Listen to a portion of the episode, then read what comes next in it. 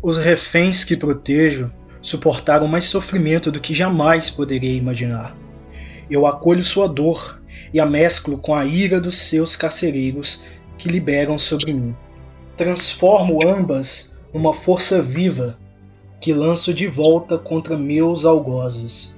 As pessoas que eles silenciaram e oprimiram agora encontram a liberdade por meu intermédio. Eu me torno neste momento um juiz implacável de todos aqueles que, por qualquer razão, subjugam outras pessoas. Um clamor de consciência que não será silenciado ou emudecido por mentiras. Um espírito da verdade. Saudações, deuses imortais. No episódio de hoje, o tema 79 anos de uma mensagem que todos devem ouvir. Vamos comemorar não só o aniversário de uma das figuras mais importantes da cultura pop de todos os tempos, como falar sobre diversas mensagens que essa personagem traz e o quanto o mundo precisa ouvir sobre todas elas. Tudo isso você escutará após a vinheta.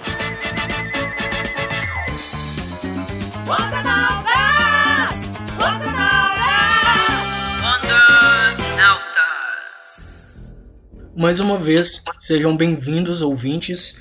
É, estamos aqui mais uma vez com a Ana Beatriz, de 17 anos, do Paraná, que é estudante e administradora de páginas no Twitter. Seja bem-vinda mais uma vez, Ana. Oi, gente. De volta, claro. Não é? Um retorno triunfante. E antes da gente iniciar esse, esse, esse, essa conversa, que esse é um, um episódio bem especial, né? É, estaremos dedicando ele à personagem que está fazendo aniversário neste mês, a Mulher Maravilha, que é uma simbologia essencial para este programa.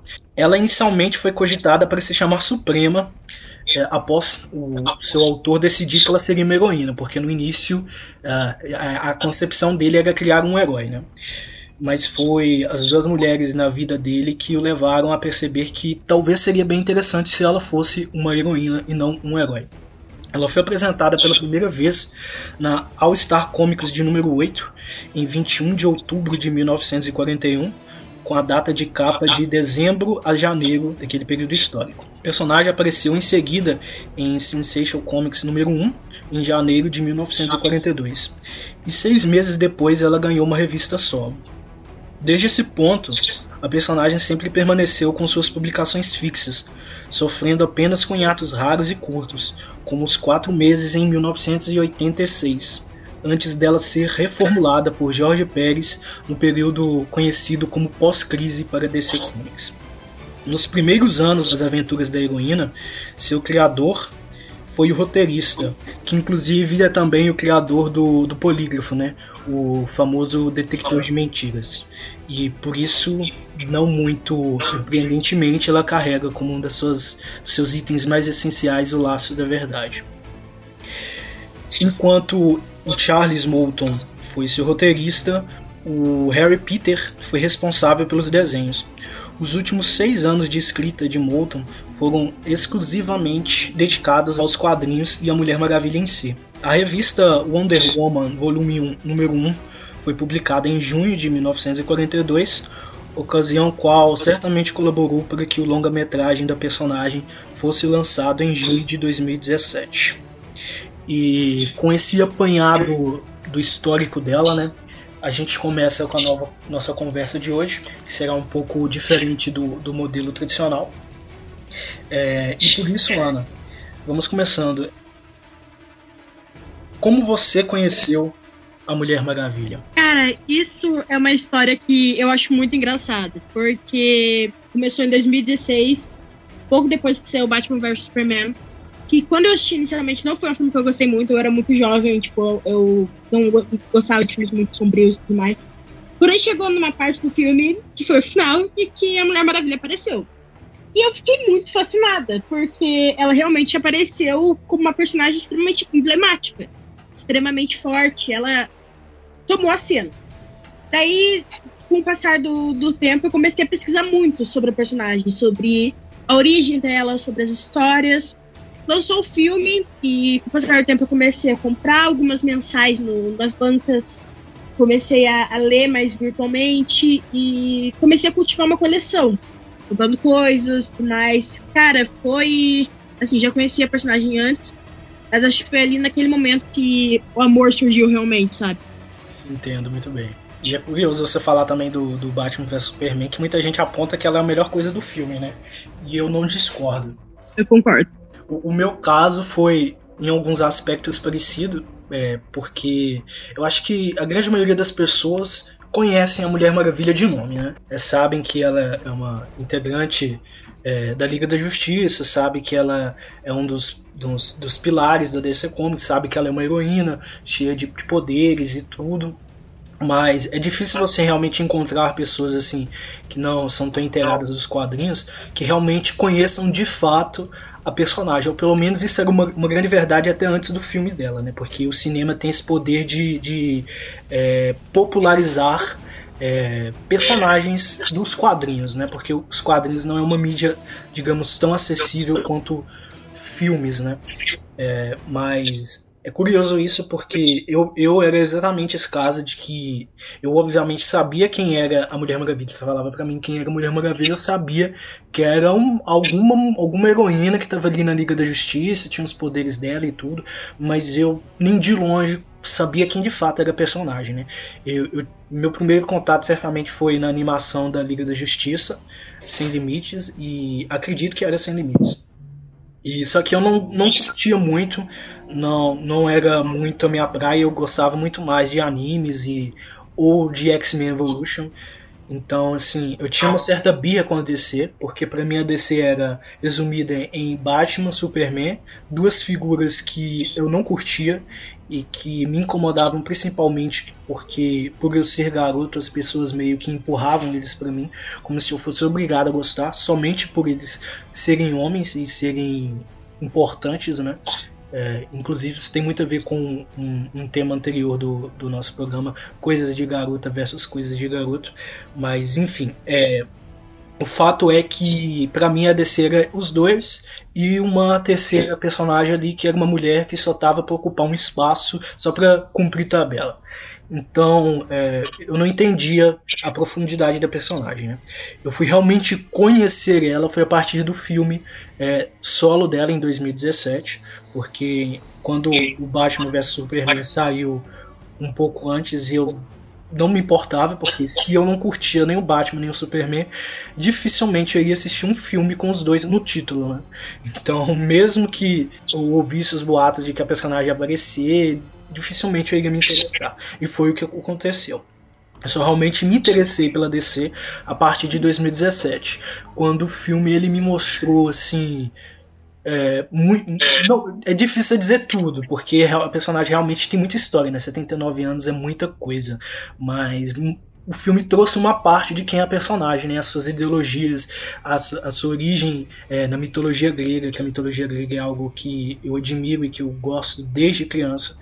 E, e também trouxe todas, todas, não todas, mas muitos dos debates que, que a personagem é, sempre traz como sobre paz, sobre é, igualdade de gênero, sobre tolerância, sobre respeito, sobre verdade, sobre amor. E eram coisas que eu me lembro muito bem que desde pequeno eu achava que eram coisas importantes e que o mundo precisava dar mais atenção, sabe? Então, eu acho que eu posso até comentar que eu conheci a Mulher Maravilha antes de conhecer a Mulher Maravilha. Eu só não sabia que eu conhecia. E aí, quando chegou o filme, eu simplesmente descobri isso. E olhei para a tela e pensei: nossa, tudo que eu sempre esperei de, de um personagem, tudo que eu sempre esperei é, que as pessoas falassem, que as pessoas dessem ouvidos, tá aqui transcrito né, numa personagem. E a partir daí que eu comecei a, a procurar mais sobre DC Comics, eu comecei a devorar muito quadrinhos. Comecei a partir dela, com Mulher Maravilha Terra 1 de 2016 e a partir dela eu fui para histórias da Liga da Justiça e aí eu fui expandindo e eu fui adquirindo muito conhecimento da DC, eu fui devorando muitos quadrinhos muito rapidamente, né? E, e quando eu vi eu tinha, tinha que meio que virar um expert da DC e em pouco tempo, né? Porque São apenas três anos que eu sou fã e eu tenho assim um apego e uma ligação muito forte, não só com a Mulher Maravilha, mas com diversos outros personagens desse universo da DC Comics. Mas é isso, foi uma história, digamos, fora do comum, né? Porque a maioria das pessoas conhecem esses personagens que eles amam na infância e carregam isso para sempre, né? E eu acho que nesse ponto as nossas histórias são muito precisas, porque eu de fato eu não, não me importava para mim era uma personagem qualquer na minha infância e eu acredito que isso certamente é, tem influência do fato de que ela não era tão adaptada nas mídias externas aos quadrinhos como os outros dois colegas de trindade dela. Então eu acredito que isso influencia diretamente na forma como as pessoas veem ela. Muita gente que eu, que eu já conheci é, acham que a personagem, e eu acho que eu já comentei isso em algum episódio anterior, eles acham que a personagem é uma versão feminina do Superman, quando na verdade eles não têm nenhuma, absolutamente nenhuma conexão é, enquanto origem, né? Eles são personagens totalmente distintos. Você quer fazer algum comentário sobre isso? Sim, principalmente. As pessoas falam isso, eu acho, muito pela semelhança das cores dos uniformes e dos poderes, basicamente. Porque ah, enquanto o Clark tem uma origem totalmente baseada em algo alienígena, a Diana vem da mitologia, enquanto o, enquanto Clark representa essa, essa pessoa que ela viveu no mundo humano, que ela sabe as coisas, a Diana é uma pessoa curiosa, ela nunca viveu nesse mundo, ela só conhece por livros, até ela, sabe, explorar ele realmente. Ambos têm origens muito diferentes, ambos têm ideais parecidos, sim, mas formas de agir diferentes. A Diana, por mais é, pacífica, por mais que ela seja uma heroína que zele pela paz, ela é uma guerreira. Tem momentos que ela vai passar de limites que o Clark não passaria, porque ele, ele nasceu como um garoto cristão, sabe? E são, são coisas muito diferentes. Eu acho estúpido comparar os dois, por mais que eles tenham valores parecidos, eles são personagens que funcionam de formas totalmente diferentes. Pois é, né? E é justamente sobre toda essa singularidade da personagem que a gente vai trazer hoje, porque na verdade a gente não vai estar falando somente sobre uma personagem fictícia, mas sobre toda a carga é, social e ideológica que ela traz e que são questões que o mundo realmente precisa ouvir, né? E a gente começa partindo do ponto que em 1987 ela foi reformulada, né? É, como a gente citou no breve histórico dela, como assim como todos os outros personagens da DC Comics, após o evento chamado Crise nas Infinitas Terras, que até hoje é considerado pela grande maioria dos fãs e dos consumidores né, dessas mídias como o maior evento da editora e talvez o maior evento nos quadrinhos em geral, que foi um evento assim que dividiu a história da DC Comics em pré-crise e em pós-crise, né? E, e, talvez algumas pessoas escutem esses termos e não entendam muito bem. Mas a partir do pós-crise se iniciou um, uma nova realidade, o que, o que foi contado antes, grande maioria não tinha mais valor, então eles precisavam reformular a história da Mulher Maravilha e reapresentar ela para o público, né? E, e foi através do trabalho do Jorge Pérez que tivemos é, uma reformulação muito assim, incrível do personagem. Foi uma fase, uma das melhores fases dela nos quadrinhos e, e a partir daí que ela esteve ainda mais conectada com a mitologia grega. Né? Nessa origem, as Amazonas elas são almas reencarnadas de mulheres que foram mortas pela violência do homem ao longo da história da humanidade e a partir daí você já vê um, um posicionamento político muito importante, né? E a partir dessa reformulação, as Amazonas foram concebidas para é, levar os ideais de, de paz, justiça e verdade dos deuses para a humanidade que estava cada vez mais corrompida, né? E não somente a Mulher Maravilha, mas a raça das Amazonas em si, elas receberam alguns dons dos deuses, das deusas, na verdade, que as conceberam, é, para serem um, uma raça é, diferente neste mundo, né? Mas quando a missão delas não acabou não sendo bem sucedida, elas foram exiladas na Ilha Paraíso, que é a ilha de Temícera, que está distanciada do mundo patriarcado e é uma sociedade onde a igualdade, a justiça e a verdade existem plenamente. Não há conflitos de, de cor, de, de raça, de gênero, de, de etnia, de absolutamente nada. Exceto, é claro, se um homem aparecer ali desavisado, né? E a Mulher Maravilha, ela, nessa, nesse período, ela foi criada do barro a partir das mãos da Hipólita, é, quando ela estava sentindo em, em, em, sua essência algo faltando, que era justamente a alma da criança que, que morreu junto dela no, na idade pré-histórica. Então, naquele período, ela foi morta pelo seu cônjuge se é que a gente pode se dizer assim na Idade das Cavernas, mas ela foi morta e a criança que estava dentro dela não chegou a viver. Então, quando a Diana nasceu, ela foi nada mais nada menos do que a construção da Hipólita com o barro somado à alma dessa criança que nunca chegou a nascer no mundo. E dados a ela é, dons é, ainda mais poderosos do que os dons dados às demais Amazonas, ela se tornou a maior de todas elas e, e sempre teve essa infreável curiosidade para conhecer o mundo, né? Porque no fim das contas ela foi uma alma, uma vida que nunca conheceu o mundo.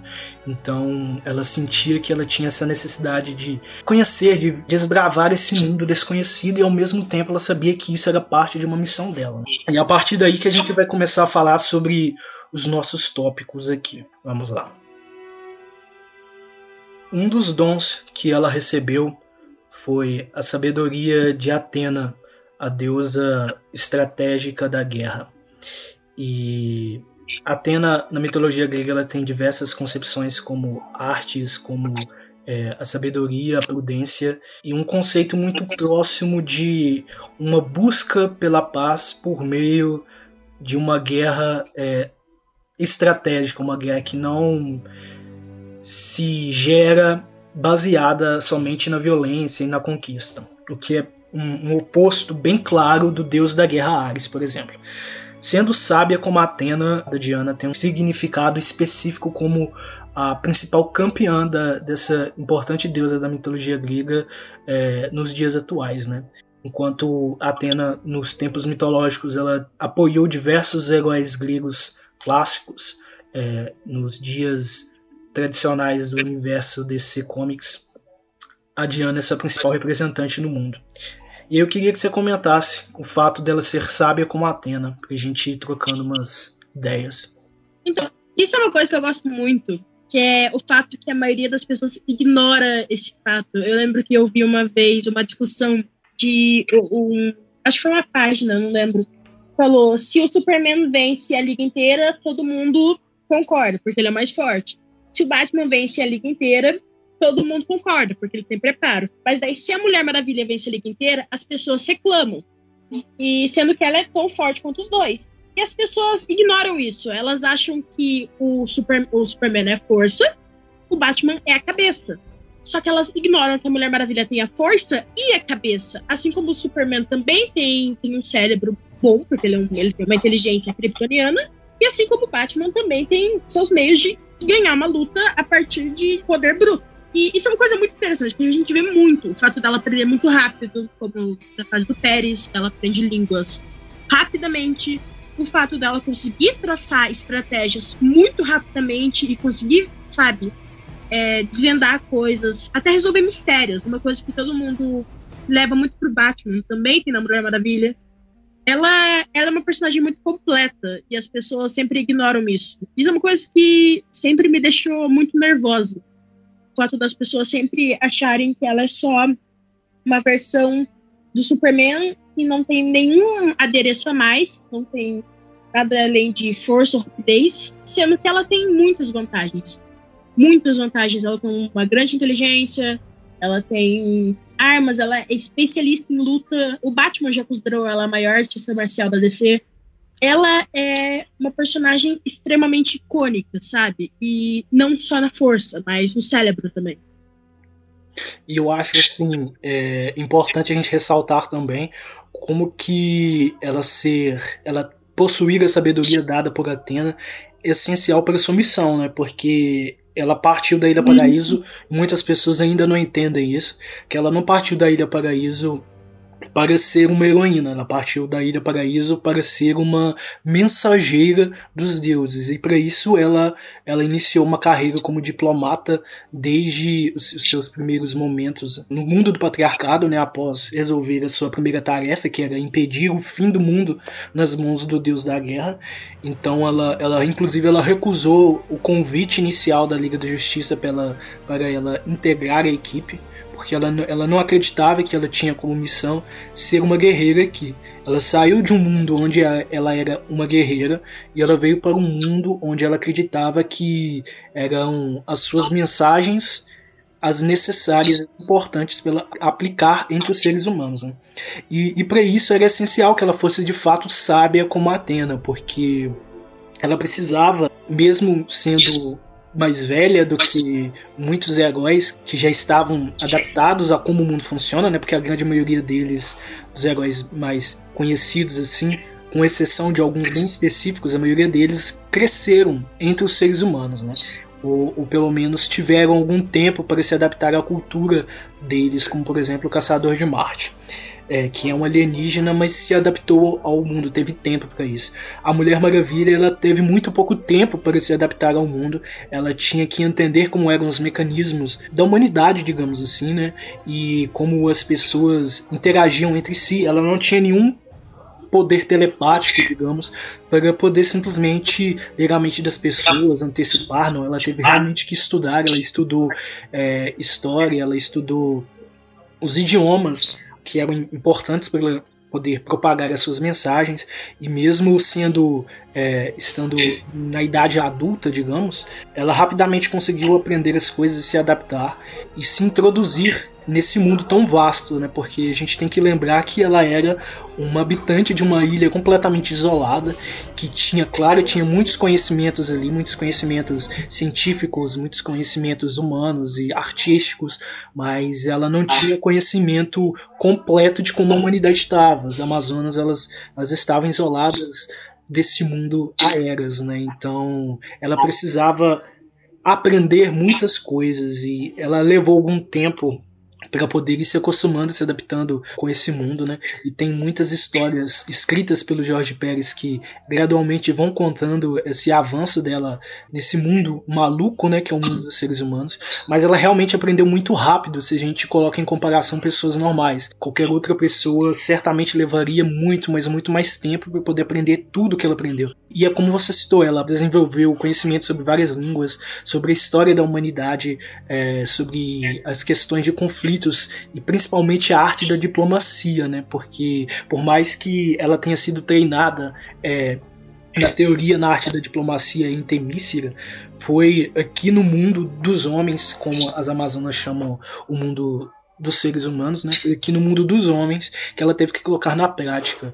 Fora as questões de que eventualmente ela tinha que enfrentar algum vilão e tinha que é, equilibrar as suas tarefas é, porque eventualmente ela também se tornou parte da Liga da Justiça, então ela teve que é, equilibrar suas tarefas como heroína, como diplomata, como campeã dos deuses, como é, embaixadora de Temícera, então ela, ela tinha várias obrigações políticas, várias obrigações sociológicas, filosóficas, várias obrigações militares por ser uma guerreira e ter que proteger o mundo, as pessoas, então é, é importante a gente lembrar disso, como que o fato dela ter a sabedoria de Atena nos diz sobre buscarmos ter sabedoria para lidar com todas as tarefas que temos que, que executar no mundo, ter sabedoria para ouvir o outro, ter sabedoria para entender o outro, para entender o mundo, para saber as nossas funções, para saber como usar o melhor de nós né, nessas tarefas. Então, é realmente uma característica fundamental. É, é uma característica que a gente tem que cultivar muito, que é essa questão da não só da inteligência tática, não só de você saber como você vai lidar com a conta de matemática ou um problema histórico, mas como você vai lidar com suas próprias emoções, como você vai lidar com sua própria vida, porque acaba que se você não tem uma inteligência emocional, uma sabedoria emocional você não consegue entender as coisas, você acaba sendo levado e acaba mudando muito facilmente. Você acaba sendo tomada por raiva ou ódio. Isso é uma coisa que a gente vê raramente acontecendo. Normalmente, pessoas quase que nunca canônicas. É, quando a Diana é realmente tomada por ódio, ou tomada por, por algum sentimento negativo. Sim, exatamente. E essa questão da sabedoria também é justamente para isso também, né? Para ela saber quando ela tem de ser ponderada e quando ela tem de dar um pouco mais de si na batalha, né? Ela, ela constantemente é, é, testada para saber até onde ela deve levar o conceito de paz e onde que ela tem que começar a usar um pouco mais da sua força, do seu poder, porque a missão fundamental dela é paz, mas ela descobre exatamente que no mundo não são todos que escutam as mensagens que ela, que ela quer propagar com o coração aberto, né? E, e, é uma questão que a gente tem que considerar de fato. E outra coisa, inclusive, que, é, que eu queria fazer um adendo também, que você falou da questão da inteligência emocional. Muitas pessoas acham que inteligência é simplesmente conhecimentos lógicos ou conhecimentos linguísticos é, sobre, ou sobre essas matérias mais comuns tradicionais, no ensino médio, ensino fundamental, por exemplo. Mas muitos estudiosos, inclusive eu fiz um trabalho sobre isso no meu ensino médio, muitos estudiosos apontam a existência de 8 a 9 tipos de inteligência nos seres humanos e todos nós temos essas inteligências. E, e entre elas existem a inteligência intrapessoal e a inteligência interpessoal, que são inteligências ligadas a conhecer o outro e conhecer a si mesmo. E são inteligências fundamentais principalmente para líderes e para estudiosos que falam e que problematizam, questionam questões humanas, né? sejam sobre si ou seja sobre o outro. E são tipos de inteligência fundamentais para para a Mulher Maravilha, né? E eu acredito que também é são fundamentais para o mundo, porque precisamos é, conhecer a nós mesmos e precisamos conhecer o outro, né? Psicólogos, psiquiatras, diplomatas, filósofos, é, professores, é, líderes de equipes são sempre figuras extremamente essenciais no mundo, né, em diversas tarefas, em diversas é, ocasiões, em diversos locais, e as pessoas muitas das vezes elas é, se esquecem que um grande líder também é uma grande mente, né? E não, você ser inteligente, você ser é, mentalmente habilidoso, não é somente sobre quantas fórmulas matemáticas você decora ou quantos idiomas você é capaz de falar, mas também sobre diversas outras áreas de conhecimento. E é por isso que eu acredito que muitas pessoas têm que quebrar um pouco essa ideia de que, por exemplo, é o Lex Luthor, é o Batman, é o Senhor Incrível, as pessoas mais inteligentes do mundo, porque eles são grandes inventores, porque eles é, são grandes matemáticos, eles dominam muitas áreas das ciências exatas, mas quem disse que somente isso é inteligência, sabe? É, muitos, inclusive, apontam as falhas daquele famoso teste do QI, porque é um teste muito disfuncional. Muitos apontam as falhas dos exames e das provas que a gente faz no ambiente escolar, porque eles exploram apenas uma pequena parte das inteligências, né? E, e as pessoas precisam realmente lembrar que não são somente esses personagens os grandes símbolos de inteligência, né? E eu acho que isso é uma das coisas muito importantes, de fato que as pessoas tratam a inteligência só como algo relacionado à matemática, principalmente matemática. Porque quando você acaba sendo ruim nessa matéria, você acaba se tornando burro, ou sendo tratado burro. Sendo que, tipo, você pode ter outras milhares de qualidades. E sim, cara, existem muitas formas de inteligência. E sim, o Batman, o Lex Luthor podem ser sim as pessoas mais inteligentes do mundo. Matematicamente é, no, no quesito realmente exato, mas existem outros milhares de quesitos de inteligência onde, eles não vão chegar, onde eles não vão estar no topo, onde outros personagens, personagens místicos ou personagens que entendem mais de empatia humana vão conseguir alcançar um posto maior. As pessoas acabam não entendendo isso muito bem. E principalmente personagens que a inteligência não pode ser facilmente calculada, né? Porque como você vai calcular a inteligência de uma pessoa que é abençoada pela deusa da sabedoria? Acho que é realmente meio difícil você classificar ela entre os mortais. Mas seguindo para o próximo tópico, bela e amável como Afrodite. A deusa do amor é uma figura fundamental para as Amazonas, né? principalmente porque, fazendo um breve resumo histórico aqui, as Amazonas foram criadas para falar, para falar sobre o amor, né? e, e, sobre a paz. E em determinado momento elas foram enganadas pelo Hércules, que havia sido derrotado em uma batalha pela Hipólita, mas ele conseguiu enganar ela, é, forjando um, uma, um falso acordo de paz. É, embebedou ela e as demais Amazonas e as escravizou e violentou diversas delas, uma coisa assim é, horrenda. E quando as Amazonas estavam escravizadas, a Hipólita clamou pelas suas deusas e foi a Afrodite que as atendeu, né? E a Afrodite é, libertou Hipólita e assim ela conseguiu libertar as suas irmãs, as demais Amazonas, e fazer uma revolta contra os soldados de Hércules, né? Mas como elas estavam tomadas pela ira, pela, pela fúria, elas acabaram realizando uma chacina e desapontaram de certa forma, as deusas que as criaram. E aí foi ordenado para elas, é, para quem não, não conhece, né, como a Ilha do Paraíso surgiu, elas foram ordenadas para seguir por um, uma rota através das águas, guiadas por Poseidon, para chegar a um local que foi preparado especialmente para elas, porque a partir dali a missão de mundo delas seria diferente, elas não mais estariam entre os seres humanos para levar paz, mas sim para proteger o mundo de um dos locais mais infernais da realidade, né? Que por mais que a Ilha Paraíso fosse um lugar para dizer o que perfeito, no seu interior estavam as, o Portal dos Condenados que levava as pessoas ao, ao Tártaro e, e onde estavam presas diversas criaturas terríveis da mitologia. Mas enfim, foi Afrodite que as libertou e ordenou que elas mantessem os braceletes restantes das algemas que aqueles homens colocaram nelas, que seriam um símbolo de submissão não para os homens, mas para a deusa do amor, porque foi através do amor que elas foram libertas, foi através do amor que elas foram criadas e era através do amor que elas deveriam continuar vivendo e os braceletes serviriam para que elas nunca se esquecessem dessa mensagem e que elas nunca deixassem de serem submissas à deusa do amor, né, a Afrodite. E isso é um fundamento muito importante para a gente entender quem são as Amazonas e também quem é a Mulher Maravilha, né, porque ela, ela cresceu com essa concepção de que é, você deve submeter-se ao amor para não abusar da sua força e para não ser um tirano. E, e é depois desse, desse breve histórico, não tão breve assim, que eu te peço, comente sobre esse fato, sobre essa ligação dela com a Afrodite, sobre esses dons que a Diana recebeu dela.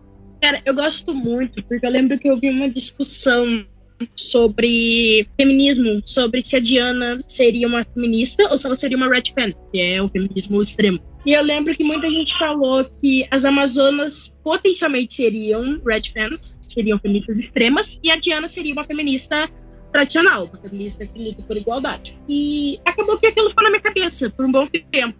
Porque eu realmente pensei, será que as Amazonas realmente seriam esse extremo tão forte de, de ódio e acaba que tem um pouco de sentido por tudo que elas passaram, principalmente na fase do Pérez, de pensar que elas são, são almas é, vindas, condenadas, condenadas, entre aspas, da violência masculina. E elas deram para a humanidade para os Mas, chances, né? Inclusive, que as pessoas às vezes ignoram isso e acham que elas são simplesmente bárbaras. Sim, sim.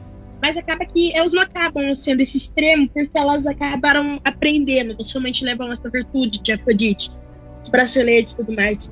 E essa é uma coisa que eu acho que a Diana acaba absorvendo muito melhor, ainda muito melhor do que as Amazonas. Porque enquanto as Amazonas tentam alcançar esse perdão, tentam se livrar desse ódio, a Diana cresceu sem ele. A Diana cresceu sem, sem, sem nenhum trauma, sem nenhum. A alma dela não, não foi, sabe, submissa de uma forma ruim. A alma dela é livre. E é, acho que é por isso que ela consegue acabar evoluindo melhor do que muitas das Amazonas, acabar não sendo tão extrema e acabar tentando entender o mundo dos homens. Mesmo ela vendo muita crueldade, ela acaba vendo que a crueldade acontece com como ela acaba vendo que a crueldade não é com ela, a percepção do mundo dela acaba sendo mais justo, acaba sendo mais amplo. Enquanto as Amazonas acabaram tendo uma visão um pouco mais egoísta pelos traumas que elas sofreram. Eu, eu entendo que eu entendo os lados das, Amazonas, porque realmente o que aconteceu com ela com Hércules e o que aconteceu anteriormente, antes dela das almas se encarnarem, é uma coisa que foi, foi muito difícil, seria difícil para qualquer mulher. Mas eu admiro muito mais esse lado de Diana de ser muito mais compassiva, de tentar entender não só o lado, um lado, mas tentar entender o todo, sabe? Pegar exatamente o que Afrodite significa. O amor por todos. Exato, e assim, é, dois pontos que eu queria ressaltar também. Primeiro é que a, é, as Amazonas são diversas, né? Existem diversas mulheres ali distintas entre elas e existem aquelas realmente que são um pouco mais radicais em relação à tolerância com os homens, né? O, o início da fase do Jorge Pérez mostra muito isso e existem aquelas outras que realmente são mais, digamos, mais abertas para a possibilidade de, de perdoar os homens e de permitir é, abrir as portas de Temícera para o mundo do patriarcado. Né? Eu acho que isso é muito interessante, muito importante, para mostrar que, por exemplo, a Filipos, que é a general da Hipólita, e em diversas vezes ela foi mencionada ou sugerida como o, o a amante, o, o, a cônjuge, ou seja lá, é, qual título a gente possa dar para, para isso, sendo que não existe esse tipo de nomenclatura em Temícera, né? Mas considerando que ela, ela, é o principal interesse romântico da Hipólita ali em muitas das histórias, é, ela, é, ela é realmente um contraste, porque, por exemplo, é, ela sofreu mais digamos, violências, como posso dizer, invasivas, né, daquele, daquele exército, e isso marcou ela, e em diversos momentos ela mostra uma resistência muito grande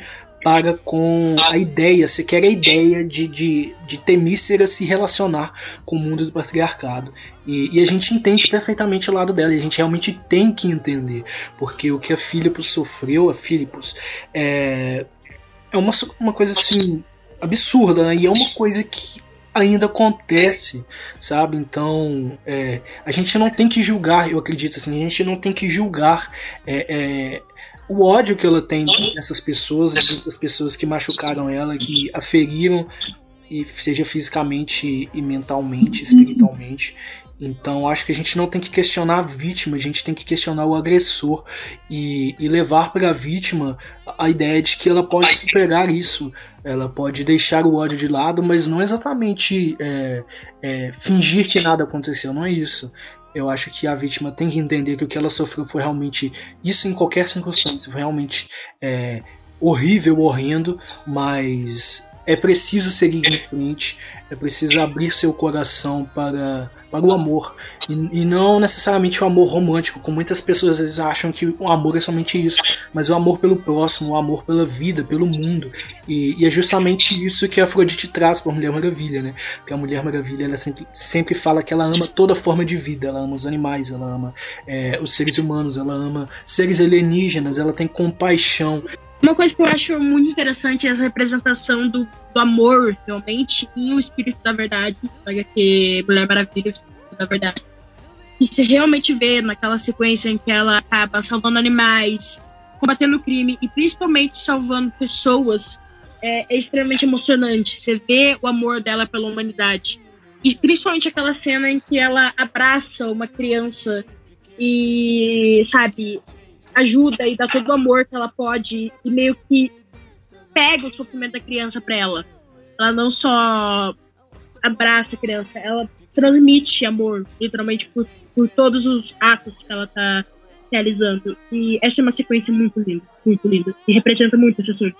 Sim, e, e, é justamente o fato dela dela tá abraçando é, uma criança que é fora dos padrões, uma criança negra ali que e aparentemente uma criança de uma família de baixa renda que mesmo que não seja uma temática da história o combate ao racismo alguma coisa do tipo mas é uma pincelada que mostra que esse amor dela não é para um tipo de pessoa, mas é para todas as pessoas, né? De todas as cores, etnias e nacionalidades, e absolutamente tudo. E é esse que deveria ser o conceito de amor de verdade, né? Amor pelo próximo, de do amor cristão, inclusive, né? Que, que tantas pessoas se intitulam como cristãs, mas a gente vê que nem todas conseguem aplicar esse amor pelo próximo de verdade. Sempre tem alguma pessoa que arranja alguma justificativa para mais destilar o ódio do que o amor.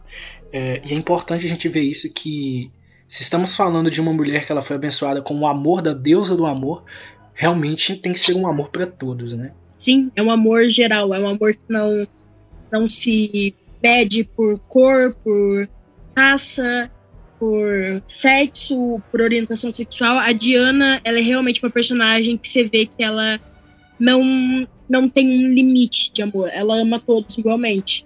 Menos se você talvez for um nazista ou alguma pessoa que seja um pouquinho ruim. Ela talvez te ame, mas ela pode te dar uma surra. Então, por favor, não seja babaca. Não é exatamente. É. Ela, ela, ela, pode até te amar, mas é, aí você vai ser um pouquinho menos, talvez, né? Ela acho que acho que ela não vai ter muita paciência para ter conversinha dependendo do, do, do antagonista ali, né? Mas aproveitando que você justamente citou os animais, né, que a gente vai para o próximo tópico que é sagaz como Artemis. A Artemis na mitologia grega é a deusa da lua, uma das deusas ligadas ao conceito da magia, a deusa da caça, a deusa dos animais.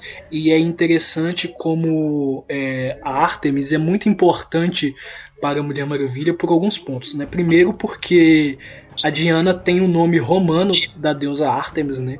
Porque a, a, mitologia romana foi não integralmente, mas boa parte foi uma transcrição da mitologia grega. Eles meio que reinterpretaram ou reabsorveram muitos dos mitos gregos e a Artemis foi uma dessas deusas que foi transmitida para, para é, a mitologia romana e teve o nome de Diana trocada nessa transição, digamos assim.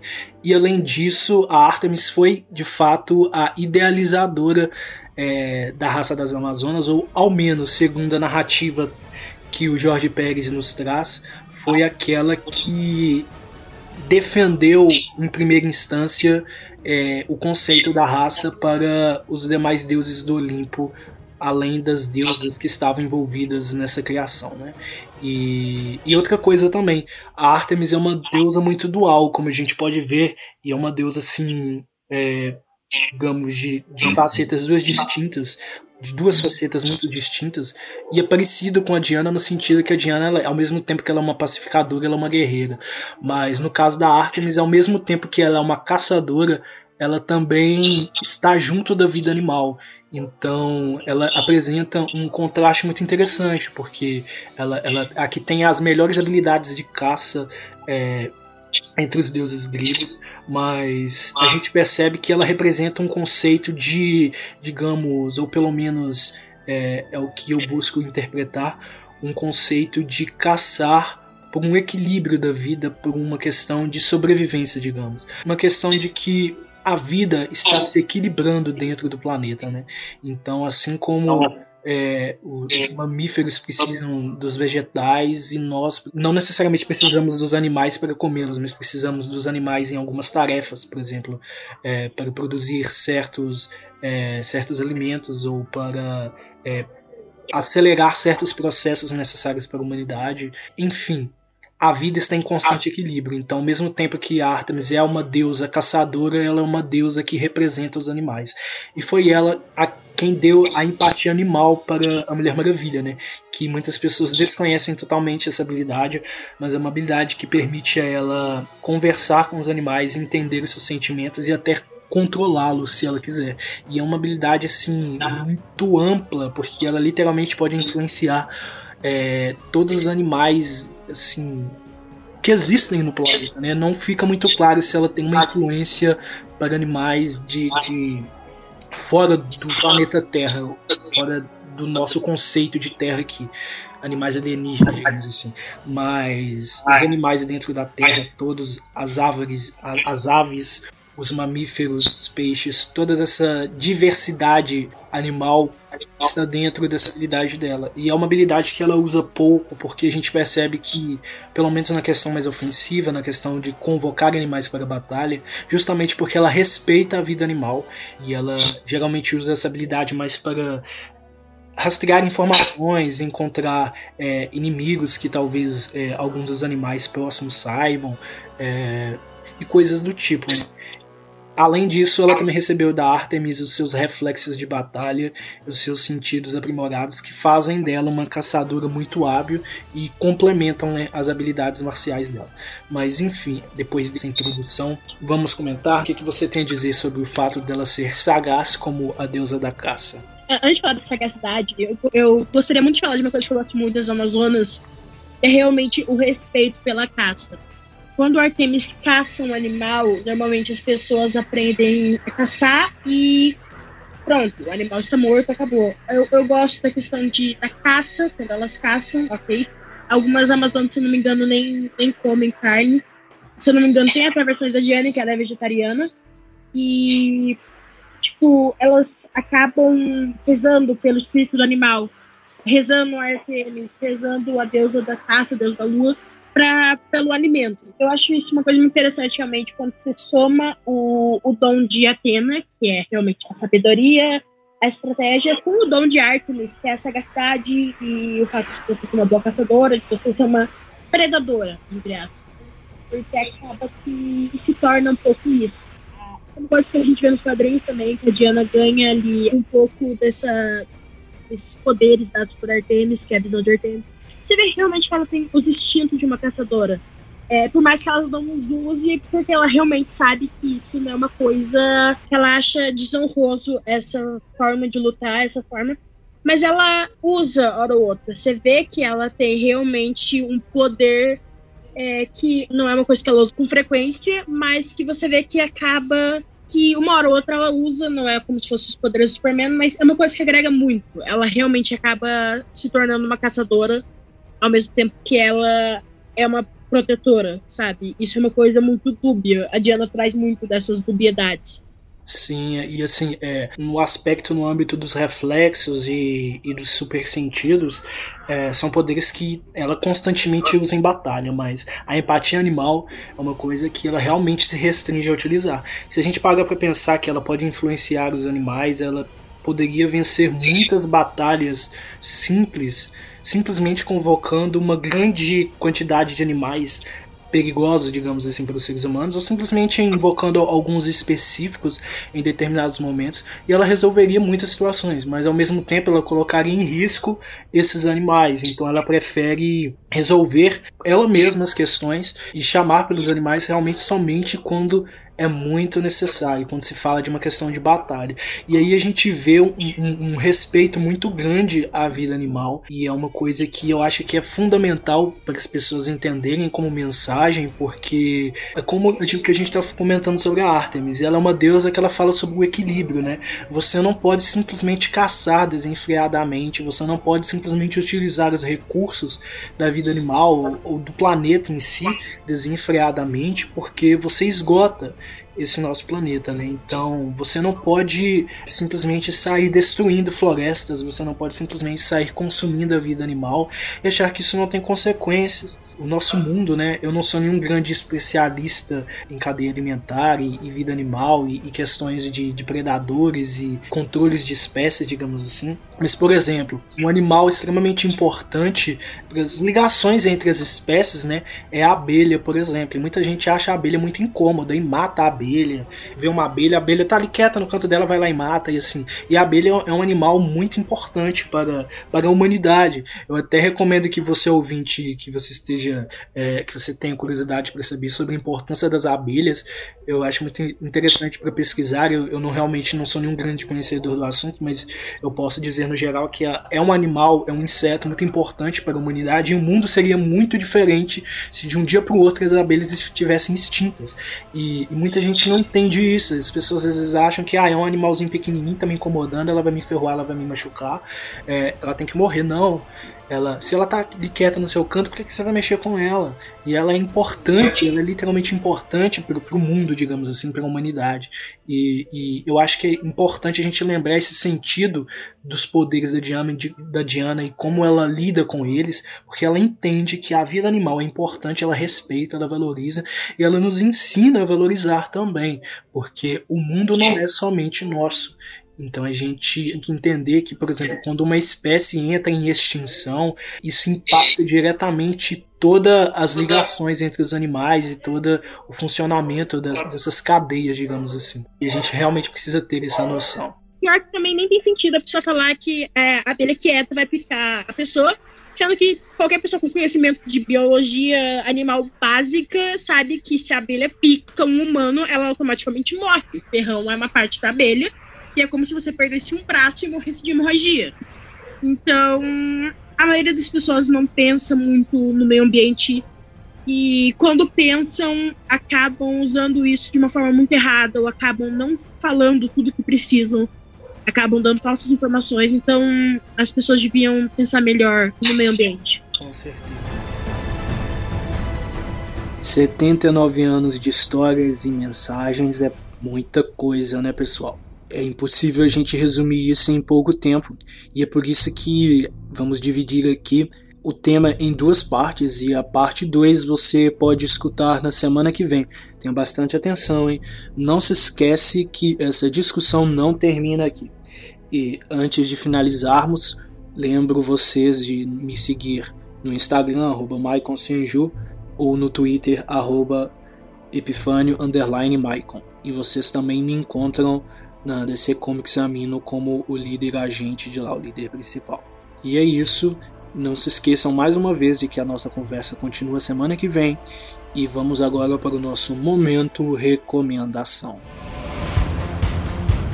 O momento recomendação de hoje é sobre um dos quadrinhos mais importantes e grandiosos da DC Comics de todos os tempos, chamado Mulher Maravilha Deuses Imortais. Ele foi lançado em 1987, escrito por George Pérez, Len Wayne e Greg Potter, com a arte de George Pérez e Bruce Patterson. A história basicamente conta que tempos atrás as deusas gregas Afrodite, Deméter, Atena, Hestia e Ártemis com auxílio do deus mensageiro Hermes, representantes dos ideais divinos mais nobres da Amazonas, as habitantes da sagrada ilha Paraíso carregam na eternidade a missão de proteger o mundo e cultuar os deuses que as criaram. Dentre elas, no entanto, surgiu uma mulher especial, mesmo entre tantas especiais. Diana, filha da rainha Hipólita e princesa da raça. Abençoada com dons divinos especiais, a destemida Diana cresce em sua terra com um grande amor em seu coração. Seu destino? Deter as ambições do terrível deus da guerra Ares, levando paz e propagando bons ideais para toda a humanidade. Essa é uma história fundamental para a personagem, mesmo nos dias de hoje. Ela influenciou diversas outras criações envolvendo a Mulher Maravilha e mesmo outras personagens femininas e, personagens fictícios dos quadrinhos no geral. E é uma história extremamente importante, relevante e apesar do seu tempo remoto, digamos, de, de lançamento, é ainda bastante atual politizada e, e, uma leitura que eu considero assim necessária para conhecer de verdade a personagem. Então é isso. Espero que vocês tenham gostado do programa. É, foi uma maravilha, literalmente, é, produzir esse episódio tão especial para uma personagem tão especial e que é, influencia minha vida, minhas produções e é um símbolo aqui neste programa, né? Agradeço a vocês e que a glória de Gaia esteja com vocês.